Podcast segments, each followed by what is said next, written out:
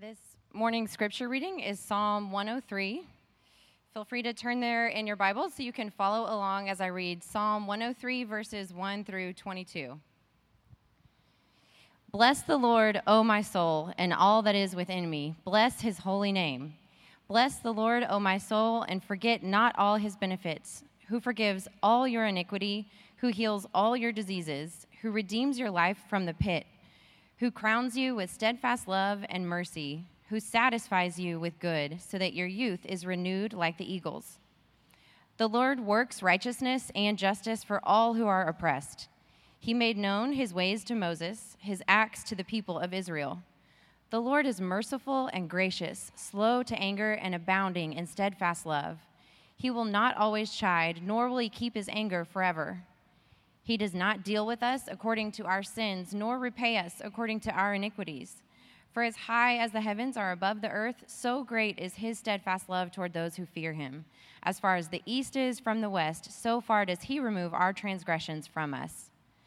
As a father shows compassion to his children, so the Lord shows compassion to those who fear him. For he knows our frame, he remembers that we are dust. As for man, his days are like grass. He flourishes like a flower of the field, for the wind passes over it, and it is gone, and its place knows it no more.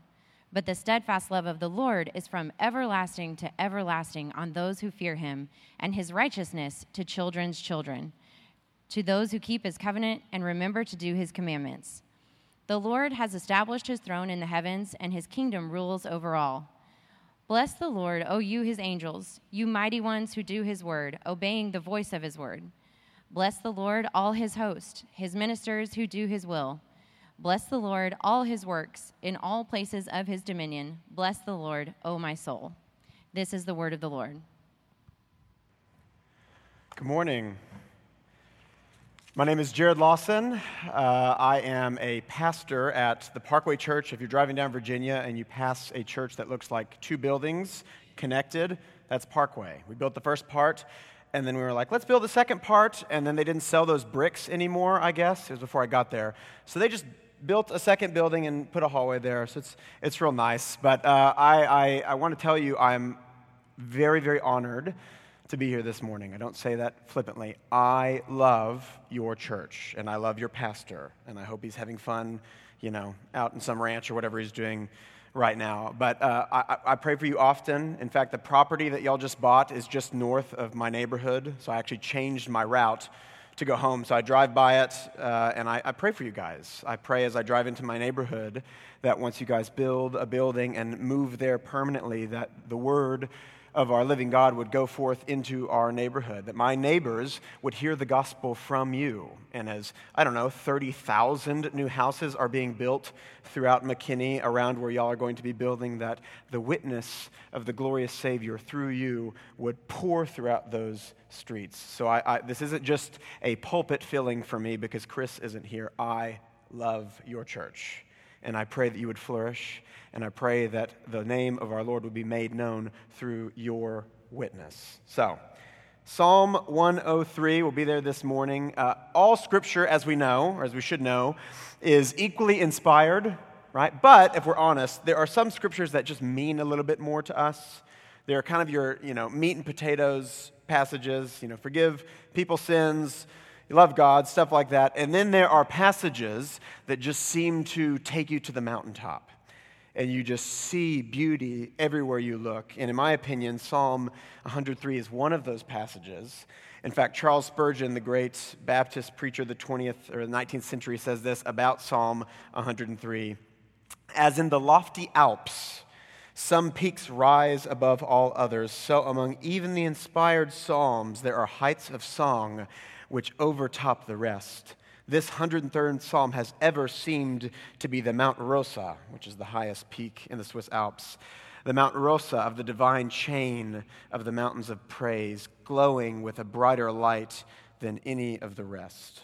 So I want to go to the top of this psalm this morning, and when we do, what we're going to see is King David, this man after God's own heart, go before his Lord to pray. And something is going to happen to him that's common to all of us, something not great, and he's going to actually fight it with a tool that is common to all of us as well. And by the end of the psalm, we're going to see something incredible happen. So let me pray for us, and then we will jump in to this psalm. Father, you are unthinkably glorious, and your Son is so wonderful, and our minds are so often on other lesser things that do not deserve our attention. You are the only one who satisfies. You are the only one who our eyes should be set on. And so I pray that as we look at your word, you would lift our eyes by the power of your Spirit, and we would just simply behold your glory, that we would see the light of the knowledge of the glory of God in the face of Jesus Christ. We look to your Son, and all the fears that we walked in here with would fade.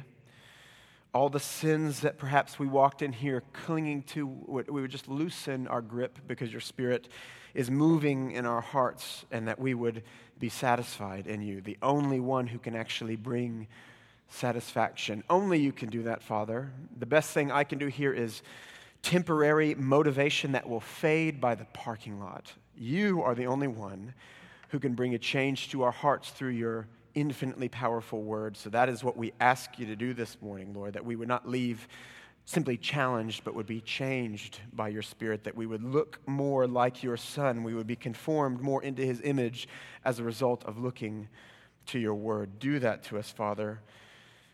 We pray in your Son's holy name. Amen. Okay, look at verse 1. We're going to cover this whole psalm. Look at verse 1. Bless the Lord, O my soul, and all that is within me. Bless his holy name. Stop there. There's something very, very important to notice here. It's actually key to understanding the whole rest of the psalm. Who is David talking to? Bless the Lord, O my soul. Not talking to God, not talking to others, talking to himself. You'll see different psalmists do this all the time. Perhaps the most famous is Psalm 42. Why are you so downcast, O my soul? Rise up, praise God. Right? The psalmist screaming at himself. Why is your face cast down? Look up, look at your glorious God. And here we see David doing the same thing. So here's the scene. Here's what's happening here. David, the man after God's own heart, the great king of Israel who danced naked before the ark of God, has gone before his Lord, and he feels dry. He feels apathetic. The emotions aren't there. It feels as if God is a billion miles away. That's his problem. Now, here's the key question. What is he going to do about it? He's apathetic before the Lord. Is he going to listen to his emotions and just say, you know what, I'll just pray tomorrow. I'll wake up on the right side of the bed. Tomorrow maybe I got some bad sleep. I just had a weird dream. I'm not really feeling it.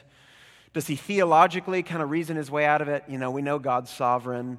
And so does it really matter that I pray right now? He's going to do what he's going to do anyway. Does he kind of reason his way out of it? Does he listen to his emotions? No. What David is going to do, instead of listening to his kind of apathetic emotions for the rest of this psalm, is he's going to grab a hold with all of his might the truth that he knows about God, namely his salvation, his character, his compassion, and his kingdom. And we're going to see him pour these buckets of living water over his dry, apathetic soul. And by the end of this psalm, we'll actually get to see the result: God's salvation, his character, his compassion, and his kingdom. So let's look at this first kind of bucket of living water, this truth that he's grabbing a hold of and he's preaching to his own heart. Verse 2, bless the Lord, O my soul, and forget not all his benefits, who forgives all your iniquity, who heals all your diseases, who redeems your life from the pit, who crowns you with steadfast love and mercy, who satisfies you with good so that your youth is renewed like the eagles. Grabbing a hold of God's salvation, where does he start? What's the first thing he says? You are the one who forgives all my iniquity. He starts with forgiveness. Why does he start there?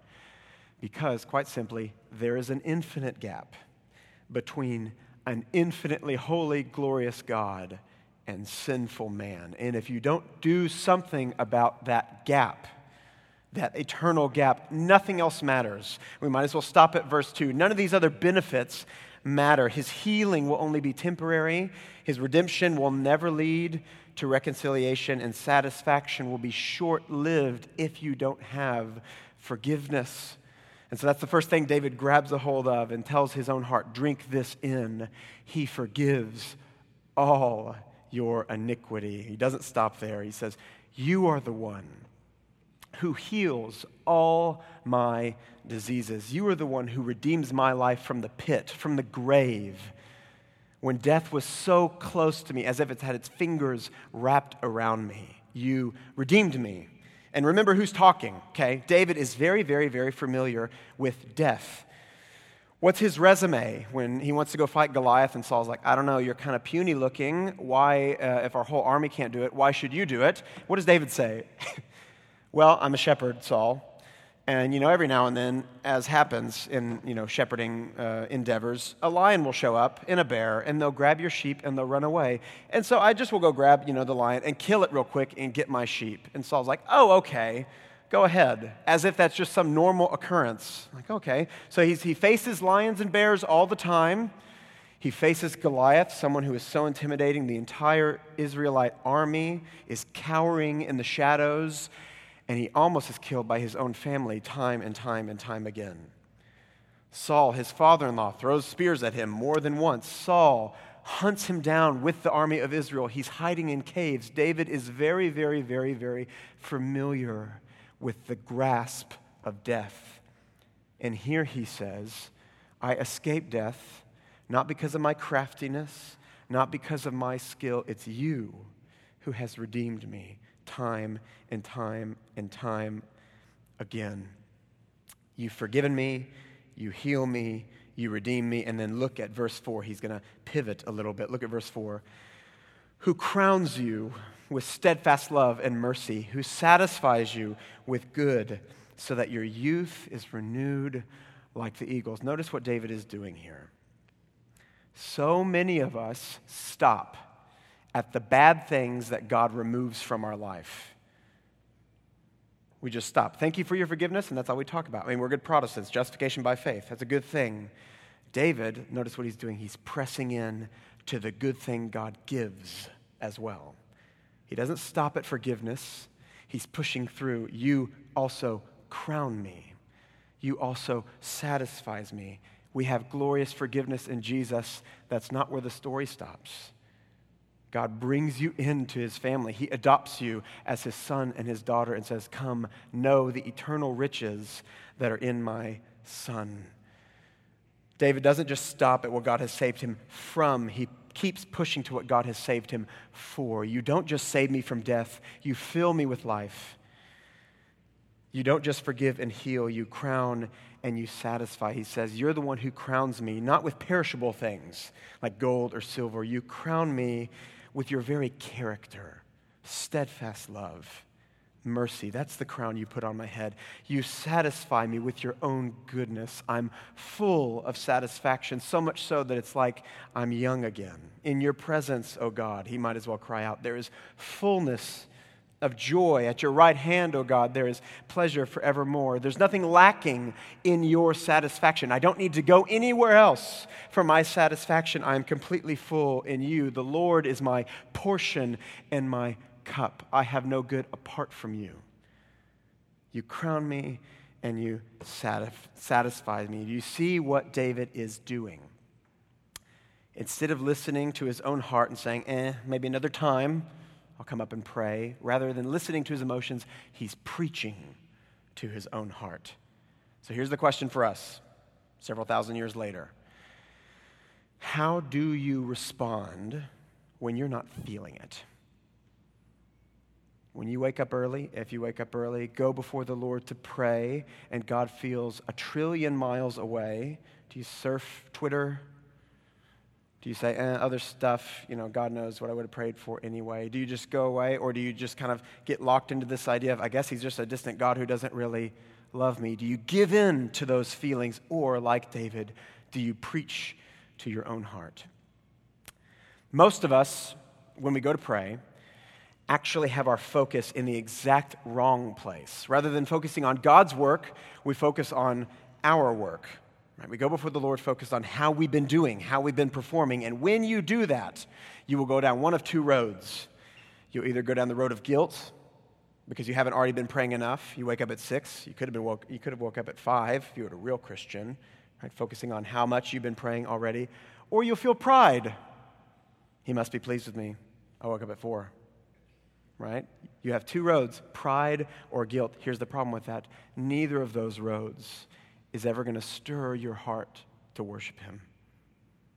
Neither of those roads will ever actually fight apathy. Do you see how radically different David's approach is? He's going before him, and he doesn't focus on his work. His focus is on God's work. Not what he has done for God lately, but rather what God has done for him. What is David bringing to the table? What is David's work that he's actually laying before the Lord? Iniquity that needs to be forgiven, diseases that need to be healed, and he's wallowing in a pit. Right? He's not bringing his work before God. Rather, it's God's work, despite David's work, that is actually living water to his dry soul. You see how radically different that is than what we so often do. His eyes are not here, his eyes are there. He understands, though he's several thousand years before Jonathan Edwards, he understands the idea that you did nothing to contribute to your salvation except the sin that made it necessary.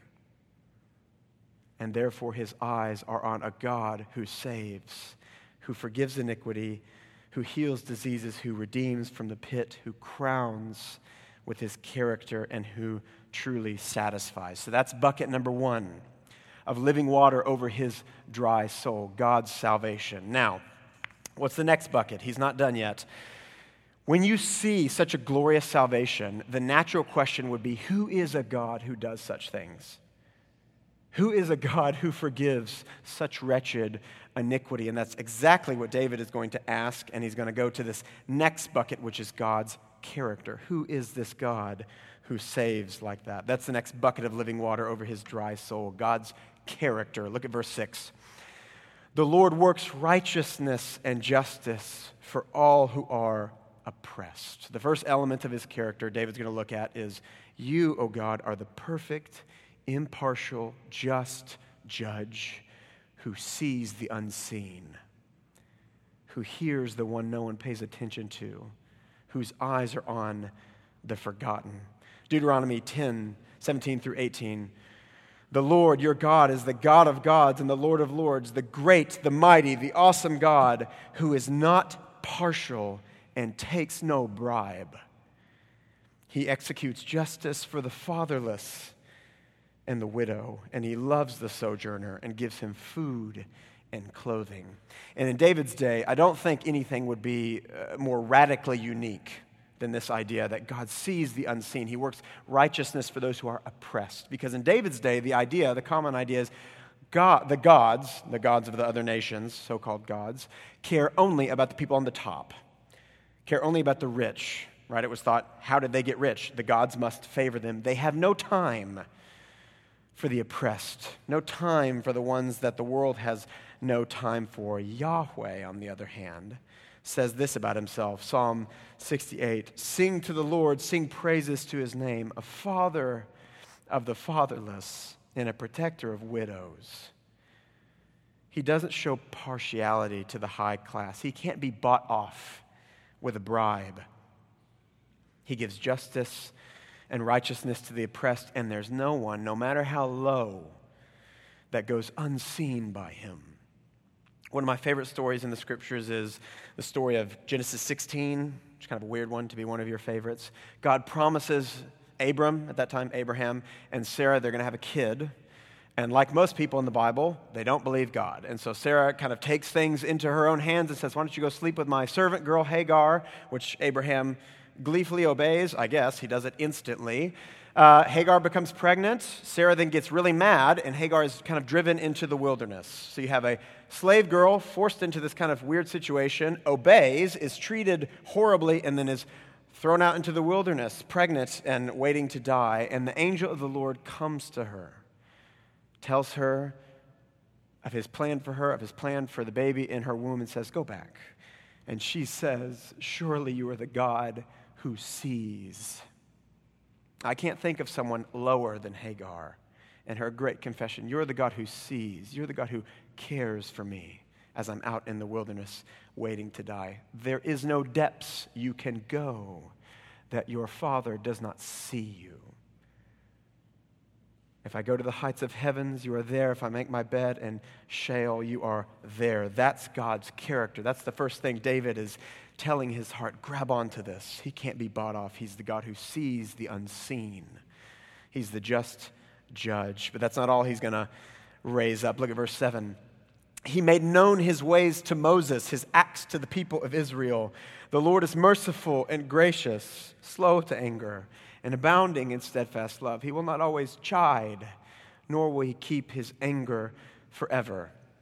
He made known his ways to Moses. That seems a little bit off topic, right? We're talking about God's character. How does him just showing up to Moses, what does that have to do with God's character? What David's actually quoting here is one of the most significant moments in all of Israel's history. We all know, well, if you spent any time in church, one of the first stories you're told is the story of the golden calf. Right? God goes, gets a nation of slaves, delivers them miraculously from the most powerful nation in the world, brings them through the Red Sea, parks them at the bottom of Mount Sinai, says, I want to be your God, I want you to be my people. And as Moses is receiving the law so that they can receive this new identity as God's people, what do? On their wedding night, they commit adultery. Golden calf. And God is furious, and Moses intercedes, and God forgives them. And that's usually where we stop in the story, but there's actually something incredible that happens next. Moses sees God's incredible forgiveness. And like David in this story, he wants to know, who is the God that does such incredible things? And so he says what? Show me your glory. I want to see your face, this God who forgives such rebellious people. And God says, you can't see my face and live. No one can see my face and live. So here's what I'll do. I'll put you on this rock and I'll pass before you and I'll declare to you my name. I'll declare to you my character, who I am. Which up to that point, all they know about God is he's the God of Abraham, Isaac, and Jacob.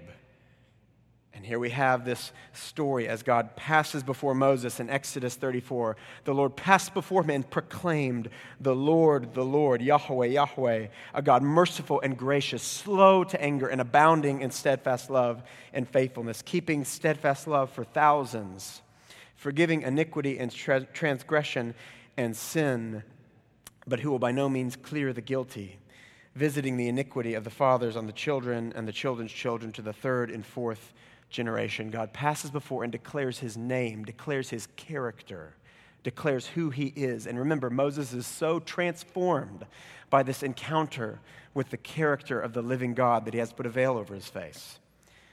And so David, as he's exalting God's character, remembers this story, this great story in Israel's history, and he's saying he made known his ways to Moses. He's quoting this and then quotes God's character that we've sung this morning, merciful, gracious, slow to anger, abounding in steadfast love. So, how does that stir your heart to worship? How does remembering this story stir up your heart? How does it pour living water to his dry soul? Two ways. The first is so simple we may have missed it. The first thing is that your God is a God who makes himself known to his people. Your God is a God who makes himself known. Again, David's day, this would have been incredibly radical. All the other gods, false gods of the nations, don't care about telling you what they're like. You've got to guess. You want to know what the gods are like. You want to know what their will is. You got to read the tea leaves.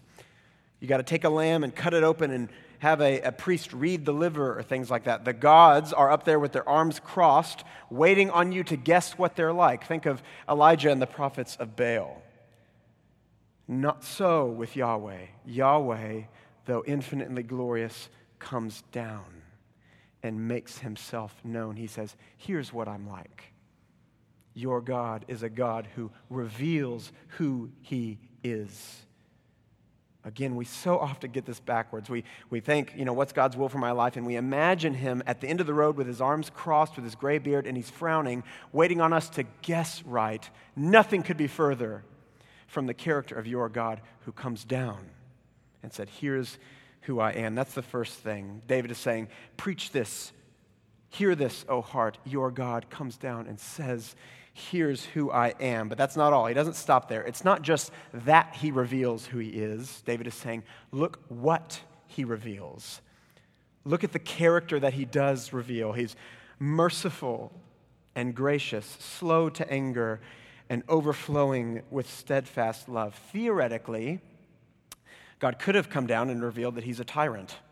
He could have said, I'll pass before you, Moses, and I'll tell you who I am. I'm infinitely powerful, I love chaos, and I love child sacrifice. Could have revealed that character, but he doesn't. What does he reveal? This is what David is exalting. He's merciful and he's gracious. He's slow to anger. He's not quick-tempered like you and me. He's abounding in steadfast love. His faithful covenant love abounds from him. He will not always chide. He will not always rebuke, nor will he keep his anger forever. Even in his anger, it's infused with mercy. There's a limit to his anger, nor will he keep his anger forever. David is quite simply saying what he reveals, the character that God reveals, is infinitely greater than anything you or I could have imagined. Merciful, gracious, slow to anger, abounding in steadfast love, won't always chide or keep his anger forever. So David, again, is reminding his own soul, look to God and say, I know who you are. Not just what you've done, who you are. You're the God who can't be bought. You're the God who sees the forgotten. You're the God who comes down and reveals who you are, that you're merciful and gracious and slow to anger and abounding in steadfast love. It's not just what you've done. It's not just bucket number one. It's not just your salvation that stirs my dry heart. It's who you are that stirs my heart to worship. That's living water over my dry soul. Again, notice David isn't just stopping at what God has done for him. He keeps going to who God is. If you just stop at what God does for you, at best, he's a divine butler. And you'll be grateful when he brings you stuff and when he does stuff for you, but when you don't need anything, you have no need for him. If you only focus on what he's done for you. But David pushes past and says, thank you for what you've done, and thank you, praise you for who you are. You're the God who I know because you've come down and said, here's who I am. So again, the question for us is, do you do this? One of the most important questions you'll have to ask yourself as a Christian is God a means to another end, or is he the glorious end of all ends? Are you a Christian because you get God's stuff, or are you a Christian because you get God? Does your heart cry out, the Lord is my portion and my cup? I have no good apart from you. Riches I heed not, nor man's empty praise. Thou, mine inheritance, now and always. You and you alone are my greatest treasure. Is he the end of all ends, or is he a means to another end? And let me just tell you, he is the end of all ends. You were saved not so that he can give you a mansion or a street of gold or all the awesome things of heaven. You were saved to know him. What does Jesus say in John 17? This is eternal life, that they may know you, the one true God, and Jesus Christ, whom you have sent. You were saved, you were forgiven, you were redeemed, so that you could be adopted, so that you could know him, so that you could run into his loving arms and have eternal fellowship with him, where he wipes away every tear, and we declare, behold, the dwelling place of God is with man. And that's what David has his eyes set on. Praise you for your glorious salvation. Praise you for what you've done. And praise you for who you are. That's the second bucket of living water that he's pouring over his dry soul. What's bucket number three? When you see this incredible character of God, the natural question would be, how does a God of that character deal with us if we are sinful man. If what the Bible says about our hearts is true, how does a God who is merciful and gracious and abounding in steadfast love, how does he deal with his people that are constantly rebelling against him? That's David's question, and it leads to the third bucket, and it's God, a God of that character, is compassionate. He's compassionate. Look at verse 10. Third bucket is God's compassion. Look at verse 10. He does not deal with us according to our sins, nor repay us according to our iniquities. He does not deal with us according to our sins or repay us according to our iniquities. David says, what does it look like for that character to interact with sinful man? The first thing he says is, he doesn't give us what we deserve. He doesn't give us what we deserve. And again, so many of us, when we approach the living God, we don't approach him as forgiven children. We approach him as moralists. Again, focused on our own works. And here's what we'll say, although we would never dare say this out loud. This is the thoughts going in our head. Yes, I'm a sinner. You know, we have to say that. I'm a Christian. But, I mean, come on. There are way worse people. I mean, I'm conservative. You know, I my kids go to church. I teach them to have good values, and I can point to about 1 trillion worse people who are actually ruining the world. And so, yeah, I'm a sinner. Sorry, God. But come on, let's be real, right? Those are the again, never dare say that out loud. But that's what we think. And notice what you're saying there. You're saying, yes, okay, bad. Yeah, say the right theological thing. But I'm generally good for you, God. And so where's my reward? Give me what you owe me. And a way to see this is when bad things happen to your life, do you get mad at God as if he doesn't owe you bad things, right? Look at what I've done, God. Give me what you owe me. And David here is saying, you're right. He does owe you. You're just wrong about what he owes you. Because if you've sinned once before an infinitely holy God, and we're all born into sin, one sin before an infinitely holy God is infinitely worthy of one thing. He owes you one thing, his eternal wrath. You're saying, look at what I've done, give me what I deserve. David is saying, he has looked at what you've done, and praise God, he does not give you what you deserve. He does not deal with us according to our sins, nor does he repay us according to our iniquities. In fact, David goes one step further. Verse 11, for as high as the heavens are above the earth, so great is his steadfast love towards those who fear him. As far as the east is from the west, so far does he remove our transgressions from us. As a father shows compassion to his children, so the Lord shows compassion on those who fear him. So instead of giving us what our iniquities deserve, he does two things instead. One, he removes your iniquity. And two, he gives you a love that can't be measured. He doesn't give you what you deserve. What does he give you? A love that is immeasurable. As high as the heavens are above the earth. What's David saying there? I think my parents would recognize this kind of imagery. When they would, you know, I'd sit in their lap as a kid, and when they want to explain their love for me, maybe you do this, they explain their love for me, they would say something to the effect of, I love you to the moon and back. A parent feels this exploding ball of love in their heart. And how do you communicate that to a 3-year-old? You just look at the furthest thing away and say, look how far that is. That's the fringes of my love for you. And David here is saying, look up and tell me when you reach the ends of the heavens.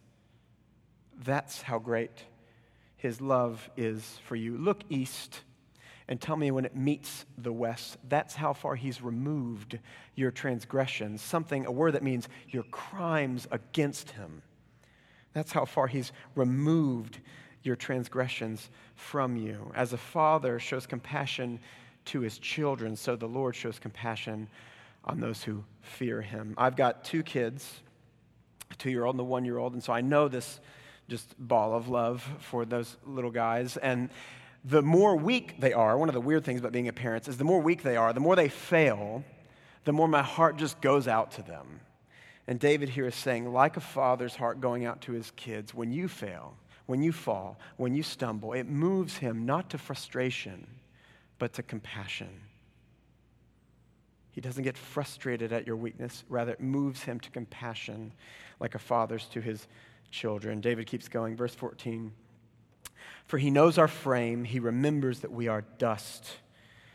As for man, his days are like grass. He flourishes like the flower of the field, for the wind passes over it, and it is gone, and its place remembers it no more. Now, this seems kind of like a changing of the subject. So what's going on here? Remember, David, he's before God. His heart is apathetic, dry, and so he's meditating on this salvation in his character, in his compassion. And here, he's taken a break from looking up here to God and seeing and meditating all these things, and his eyes have gone here, as if he's saying, let's see if there's anything in man that can stir my heart to worship. And what he finds is no.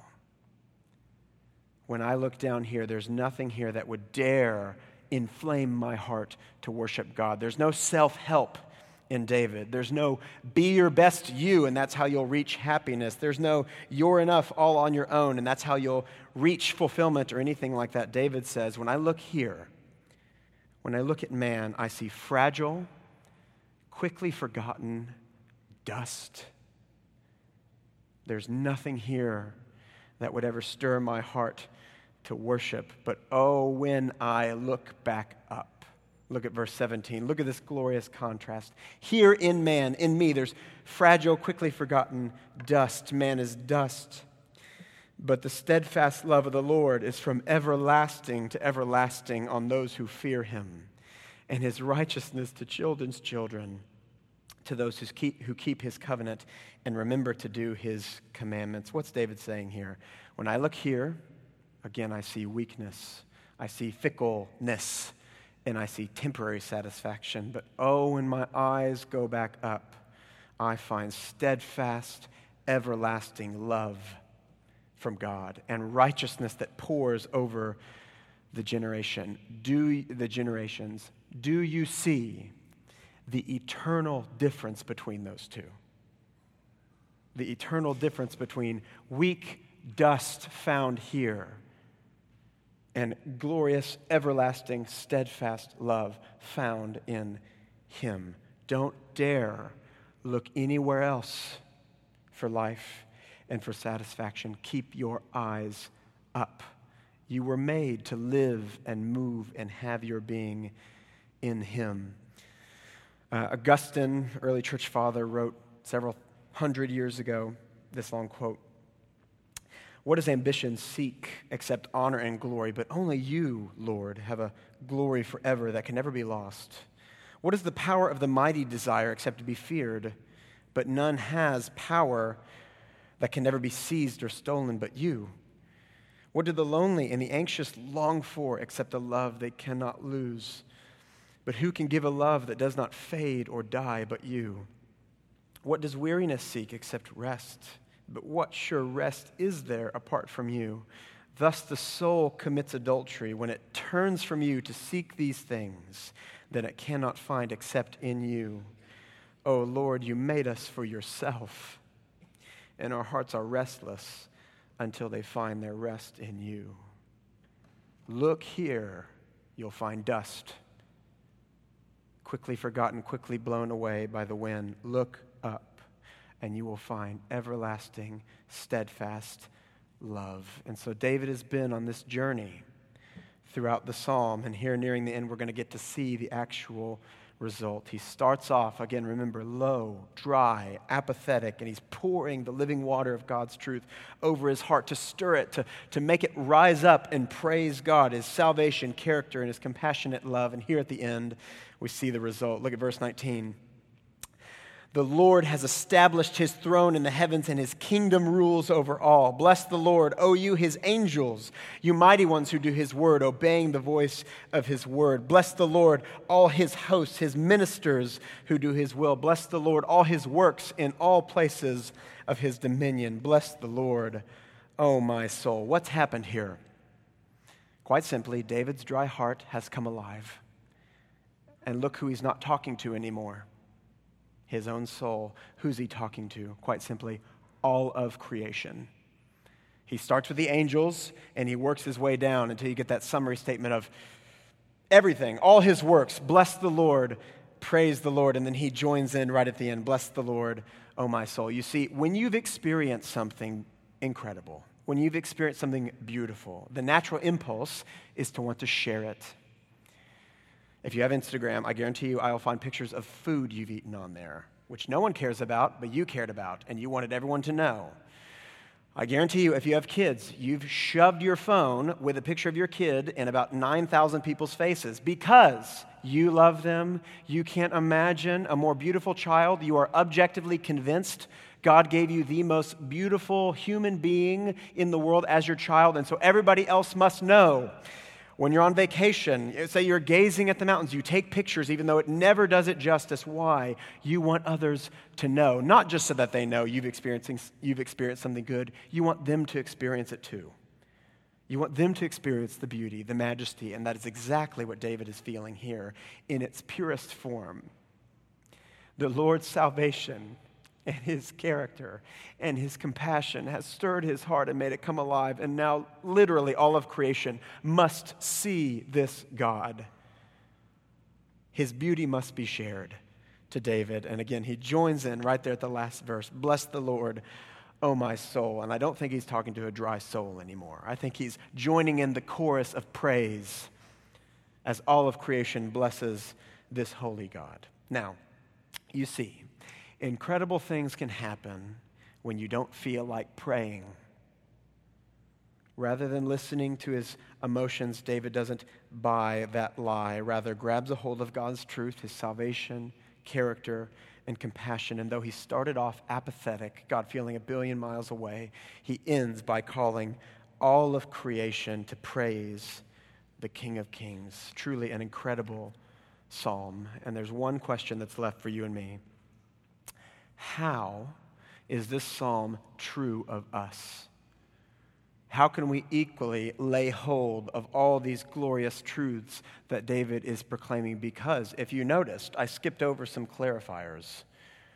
The Lord's everlasting steadfast love abounds to those who keep his covenant, those who fear him, those who remember to do his commandments. And if you're honest with yourself, we don't keep his covenant. We don't fear him. Often, sometimes we do, often we don't, and we have broken so many commandments. And so are all these glorious truths of this psalm just fading away as we remember who we are? How can we lay hold of these truths like David does? And there's only one way, because there's only been one who has never broken covenant. There's only one who's perfectly feared him. And there's only one who's resisted every temptation and never listened to the lies of the enemy to break his perfect commandments. And for you, what's good is for God so loved the world that he sent him, that he sent his son, that he sent Jesus Christ, who is your ultimate salvation. He doesn't just forgive your iniquity as if he's wiping a dish. Rather, he says, I will take on your iniquity. The iniquity you've stored up from your own commandment breaking and your rebellion, I'll take the punishment for so that you can be washed clean. He doesn't just heal your diseases. Rather, by his stripes, we are healed. He doesn't just redeem you from any pit. He redeems you from the ultimate pit. He redeems you from hell itself so that you can have eternal life with him. He doesn't just satisfy you with generic good. He comes down and says, I am goodness himself, and I have come that you might be eternally satisfied in me. Those who come to me will never go thirsty again. He is your ultimate salvation. He's the ultimate revelation of God's character. He's the one who's truly come down. He's the exact image of God. As Moses says, I want to see your glory. I want to see your face, O God. And God says, no, you can't see my face and live. Jesus Christ says, he who has seen me has seen the Father. The light of the knowledge of the glory of God in the face of Jesus Christ. He's the ultimate revelation of who God is, of his character, and he's the ultimate display of God's compassion. The infinite wrath of God that you deserve and that I deserve, he says, that cup of wrath will be poured out on me so that his cup of everlasting steadfast love can be poured out on you. And because of him, God isn't just like a father. He doesn't just show compassion to us like a father does his children. He shows compassion to us as our Father. We cry out to him, Abba, Father, because his eternal Son has come down that we might be adopted as sons and daughters into the very family of God. He's our ultimate salvation character. He's the ultimate revelation of the character of God and the ultimate display of God's compassion. And he's the true King of Kings, seated at the right hand of God, the one before whom, as we sang this morning, every knee will bow and every tongue will confess, Lord. All the angels, all the mighty ones, and everyone who has ever breathed breath will use their breath to proclaim that he is Lord. The only way that this glorious psalm can be yours, that you can lay hold of it where it can be living water to your dry soul, is if you are in Christ. If you rest in his loving arms. So don't look anywhere else for your life and for your salvation. There is no righteousness here. There's no satisfaction out there. Look to him. Robert Murray McCheyne, the old Scottish pastor, has this famous quote that I think applies here. Learn much of the Lord Jesus. For every look at yourself, take 10 looks at Christ. He is altogether lovely.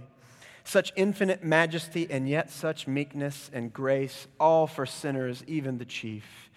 Live much in the smiles of God. Bask in his beams. Feel his all-seeing eye settle on you in love and rest in his almighty arms. Let your soul be filled with the heart-ravishing sense of sweetness and excellency of Christ and all that is in him. And let the Holy Spirit fill every chamber of your heart. And so there will be no room for folly or the world or Satan or the flesh. When you feel apathetic, when he feels a billion miles away, when you feel dull, grab a hold with all your might, your salvation in Jesus Christ, God's revealed character in Jesus Christ, and the glorious displayed compassion of God in Jesus Christ, and let your heart soar in worship of our glorious God. Let's pray. Father, you are unthinkable. You are unthinkably glorious. Paul prays in Ephesians 3 that we would know the love of Christ that surpasses all knowledge. Our greatest idea of you, the greatest thing we could imagine of you, falls so infinitely short because you are that good and lovely and glorious. And I pray that you would keep our eyes set on the face of your Son. And as we stumble about in this life, this side of glory, that we would quickly lift our eyes, that your Spirit would do a work where we quickly lift our eyes to him, knowing that he is our salvation. He is the ultimate display of who you are, of your character. And he is the ultimate display of your compassion. Make us more like him. Make him more lovely to us. And as we behold his beauty and the incredible benefits of your salvation, make the fleeting pleasures of the world or any so-called righteousness in our eyes dust, that we might never look anywhere else. We love you, Father, and pray in his glorious name. Amen.